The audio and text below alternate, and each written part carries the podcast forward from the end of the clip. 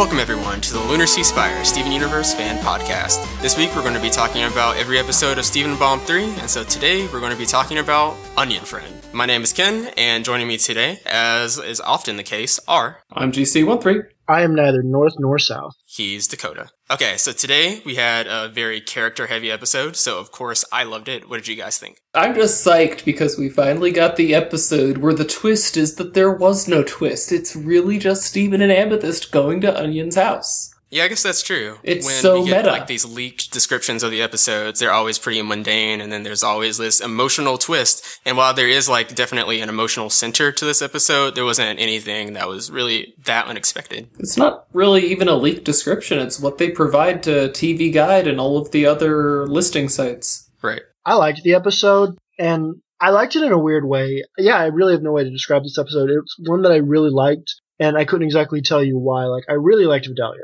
I really liked the way she was characterized. Vidalia was pretty cool. She's just an old, she's just an older woman, you know, middle aged, but not as, not as young as she feels, you know, who's still pretty cool, but reliving the glory days, you know? Yeah, Right. I really liked her character. Her character was good. And the way she was explaining how her life kind of progressed, how she kind of fell in love with Yellowtail and had a family, that was a really nice conversation. Yeah. I'm not sure if I'm reading into something that wasn't there, but I feel like this episode told us a lot about Amethyst's character. Like, honestly, when she was hanging out with Vidalia and Greg when they were younger, she was like the little Tagalon kid, you know? And she still really hasn't grown up that much in the, what, 30 some odd years since, maybe probably more like 20 years since then. She really hasn't grown up all that much. And this despite the fact that when she was the Tagalon kid with Vidalia, Greg, and whoever they ran with, she was already at, like, at least 5,000 years old. She was already thousands of years old at this point. So I think that lets us know that Amethyst is a pretty sheltered, like, gem. You know, she really doesn't know that much of the world around her. And I know that from, like, one interview that Sugar did somewhere or another, that Amethyst doesn't even know a lot about, like, the home world, um, or, like, the politics there. So, I don't know, it makes me feel like I understand more from her. And that's one reason why I really like this episode, but I couldn't exactly tell you why, and I don't exactly know what to say about what I like about it. I would definitely agree that Amethyst was 100% on point in this episode. Often she's kind of been a little bit grating to me, a little bit annoying. I know she is your favorite Dakota or second favorite, but she's never really even been in the running for mine. But here, this is everything I like about her. We're starting to see her mature and develop and work through some emotions of her own. I really, really liked it. Yep. my favorite gem is Stevonnie. If we want to consider her a gem, and like, if I mean, if we're talking about gems versus fusions, she's my favorite fusion, and like my favorite individual gem is definitely Amethyst, and I really like the complex, troubled characterization of her. And I mean, I think I'm not gonna lie, Pearl is definitely the most complex character on the show, but I think that there are some really interesting depths to Amethyst that I don't think are presented in a whole lot of other cartoons, which is why I really like her.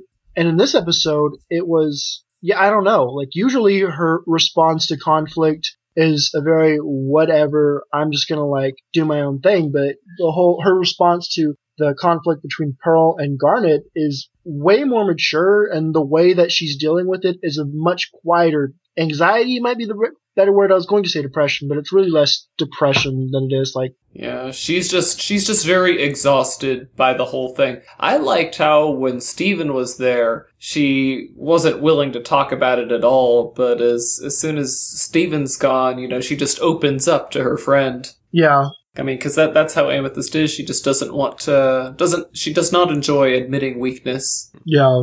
I'm just thinking back to Tiger Millionaire. I only feel how I want to feel. You know, I wonder if hanging out with like Greg and Vidalia and whoever else they hang out hung out with made her grow up some from when she was like you know a younger gem and the only people she'd ever interacted with were the other gems. I wonder if they ever took her out on missions. I mean, that Watson and the Shark painting from So Many Birthdays indicates that she probably did. So, what role would she have played on the team if she's. I, I guess her exhibited age just shifted over the years depending on the mood of the crystal gems, you know? Okay, so with that Watson and the shark painting, I have two thoughts on that.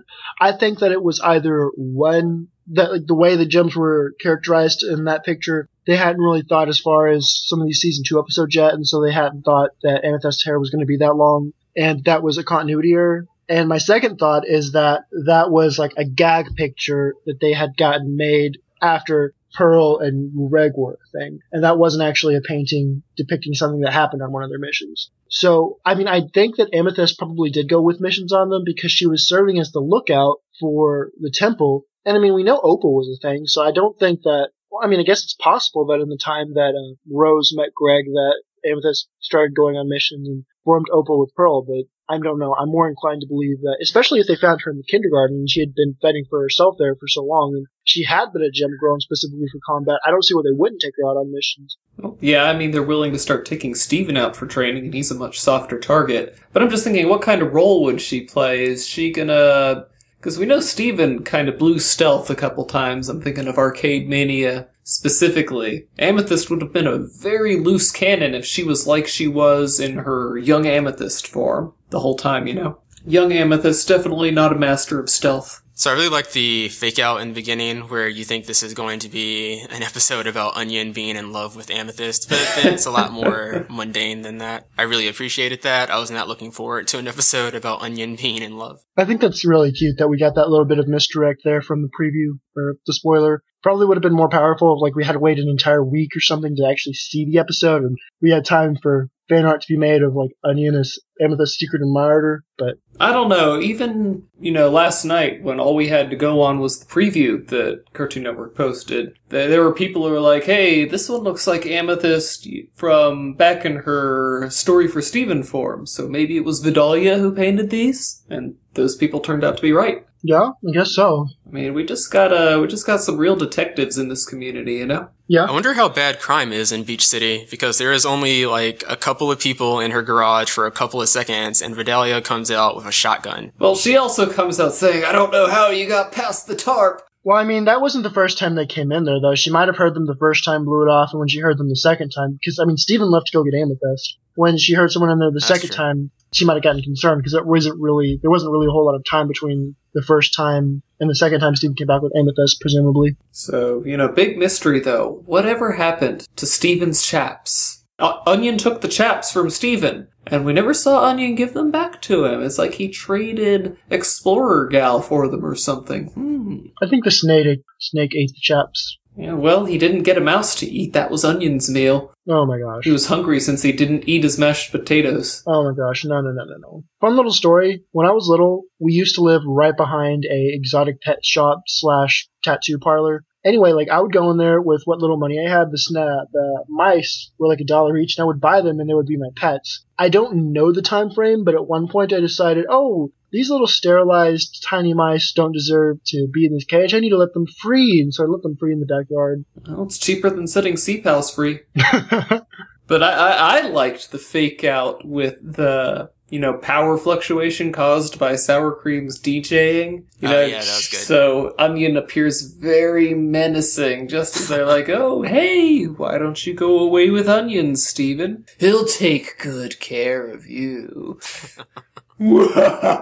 how old do you guys think Onion is? I think he's clearly younger than Steven, but I don't know like how young I want to read him. I don't know. I, I don't know how to tell the age of an onion. Do you, do you chop them in half and, and count the rings? Is is that how it works? Well, I mean, clearly. We can look at the date on that videotape. Oh, was there a date on it? No. Speaking of lists of dates, though, it looks like from the Dad's Home thing that they had posted that Yellowtail spends about half of his time at sea. The life of a fisherman. Yep. And apparently, judging from onion trade, even when he's back, he's still fishing just close to shore. Yeah. Yeah, Yellowtail's a hard worker, not at all like Marty. I really like Steven's, but his display of like compassion for Amethyst, being willing to make the sacrifice to have to endure Onion for a little bit longer so that Amethyst can get her emotional catharsis by hanging out with her friend. I thought Steven's always doing stuff like that, but I always like it. It's always very sweet. I also kind of interpreted it as him a little bit wanting to be like her, because, you know, she was always down for anything, and so Steven decides that's what he has to be too. You think so? That interpretation did not cross my mind, but yeah, that's also plausible. I mean, I think I think it's both. Probably probably your interpretation more so, but I do think he was taking inspiration from Amethyst because he didn't have to follow Onion into a strange room only accessible by an air duct. Well, he, he just had to sit there in Onion's room by the door, and that would have been fine for Amethyst. But he decides to be brave. That's true. It's a very good point. Show still being the most emotionally complex children's cartoon on television. I don't know. I'm pretty sure that Bob the Builder's got like a leg in that race. Well, I haven't watched since season three, so you may be right. I like, hey, sour cream, and then sour cream continues raving, but just as a hey, sup motion towards Steven. Yeah, that was kind of weird because I thought Sour Cream really liked Steven. I thought all the cool cool kids did. He does Uh, like He was kind of cool. They He does like but- Steven. He, he acknowledged him. He yeah, was just, I mean, I'm not saying he was super rude, but you would expect him to be more friendly. he was just Or I would totally raving right then. Yeah, yeah. I mean, I got I got the feeling that Steven figured, yeah, this this is what sour cream does. Just you know, that's how he is. right. You know, he, he just goes into the he just goes into the DJ zone. You know, come on, Jamie in the drama zone. Anybody? I I understood. Cricket. Just wasn't funny. Okay, good to know. I just think this was a low key episode. It was, but it was such a good one, you know? And the placement right on the Wednesday of Steven Bomb is probably a good one because I cannot see Thursday's episode, which is a, what, historical friction? I can't see that Yeah, being a that's, light that's episode. Jamie episode. Yeah, I can't see that being a particularly Really? light episode. I think it's going to be another light one. I think that this one and historical friction are going to be giving us a break before friendship, which which is probably going to be a big deal. I mean, we know that it has something to do with a historical play, and I think we're going to see some kind of uh, exposition of the gems. And I don't know that and it might be somewhat light, but I don't think it's going to be like very light. I don't think it's going to be as light as this episode. Definitely not as heavy as friendship, but Steven and Amethyst hanging out with uh, Onion and Vidalia. Can't get much lighter than that. I really like Vidalia's hair. It's in the shape of an onion. I appreciate it. Did anyone notice that Onion has one of the many things that Onion has is a poster for Suitcase Sam's. I know. I didn't see that. no, I didn't notice that. I saw the door poster. Yeah, by his door. Yeah, it's uh, oh okay, yeah, it's but it's Kind of wish they the had taken that a step further and just been like doors the band, which is what I thought they were. I think I figured that's what it was a reference to. Yeah, my mind did not go to the doors there. So unfortunately, though, Onion has had to downgrade from an alligator to a snake. So times are tough. I still cannot believe he had a tape of his birth. Yeah, what kind of joke was that? That's He was just- disturbing. It was really funny though. I mean, it was kind of disturbing, but I still think that was really funny how casual he just popped it in. It's like this is something I watch by myself sometimes. It had a heart on the tape. Happy birthday, Onion heart. So we're left to assume his mom gave that to him, and she just thought it was an excellent gift. I guess so. I mean, the show is really sex positive, so I don't see why they wouldn't. I mean, it's still a pretty funny joke, but because Vidalia does come across as this really artsy type, which is another element to her character that I really like because in uh, Story for Steven, she didn't come across like that. She came across as like this whatever kind of type of girl, and in this one, she's like a cool, fun mom. Well, you know, she was just kind of going through a phase in Story for Steven, I guess. She's graduated from hanging around artsy types to making her own stuff. I mean, she was probably no, no, no, because she was making her own stuff when she was younger too. Because Amethyst Oh, yeah, a but bigger that was model. after Story for Steven. She moved on. She started she started making her own stuff back when she was still hanging out with Greg, but she's transitioned. I do think it was a very believable, y- yeah, because someone like Vidalia in Story for Steven, you, you figure that person's not gonna just become a totally normal mother. I'm glad she did it. I think they gave her some edge. I think they gave her some edge, and I think it worked for her.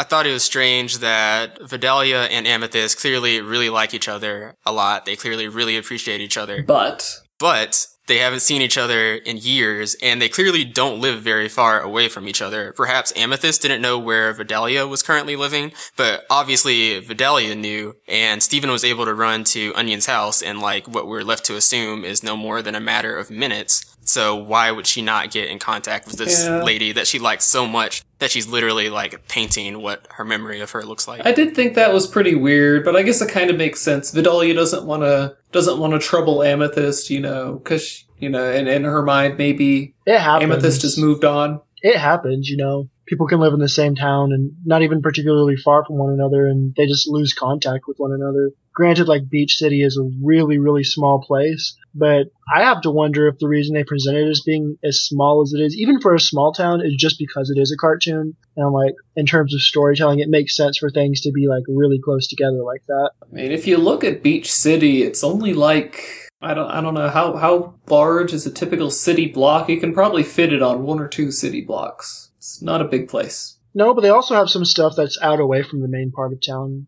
because they do have like oh yeah, what I think of as a Beach City square. has suburbs. They have like, like the- those little suburbs right there, and obviously Greg's car wash, wherever it is, is somewhere away from the main part of town. No, it's it's Greg's car wash is backed up against the hill behind the temple, straight down the street from the Big Onion or the Big Donut. Really, Got onion on the brain. Onions are so delicious. If you, if you kind of kind of fry them up on the skillet a bit, I agree. My dad used to like take onions out of the wherever we kept them, not in the fridge, because they go bad if you do that, and eat them like an apple. That always Ooh, grossed Yeah, me no, out. that's gross. No. That's hardcore. yeah, I'm not defending that. It, ugh, I don't like onions. I mean, he said onions like twenty times, so he must want onions, right? That's how language works. So if I say onion, onion, is that like double negative, and you mean oh, so no onions? No, no, no, no. That that that just the more times the word onion comes out of your mouth, the the more they're going to remember that you said onion, and the more they're going to make sure to give you onions. So there's not a way for you to communicate that you don't want onions. Yeah, you- Okay. you're stuck at a catch twenty two. You by by telling them that you don't want onions, you tell them you want onions, and then you add bacon because of reasons. But yeah, Beach City downtown, not that big. I agree. So I guess that's it for Onion Friend. Listen to us tomorrow. We'll be talking about historical friction. Jamie and Steven get in the drama zone. How exciting! Until then, I'm GC13. I'm Ken. And I'm not Dodge either. Okay. Our opening and closing music is by James Roach. For more Steven Universe fan related content, please visit lunarseaspire.com. Thank you for listening.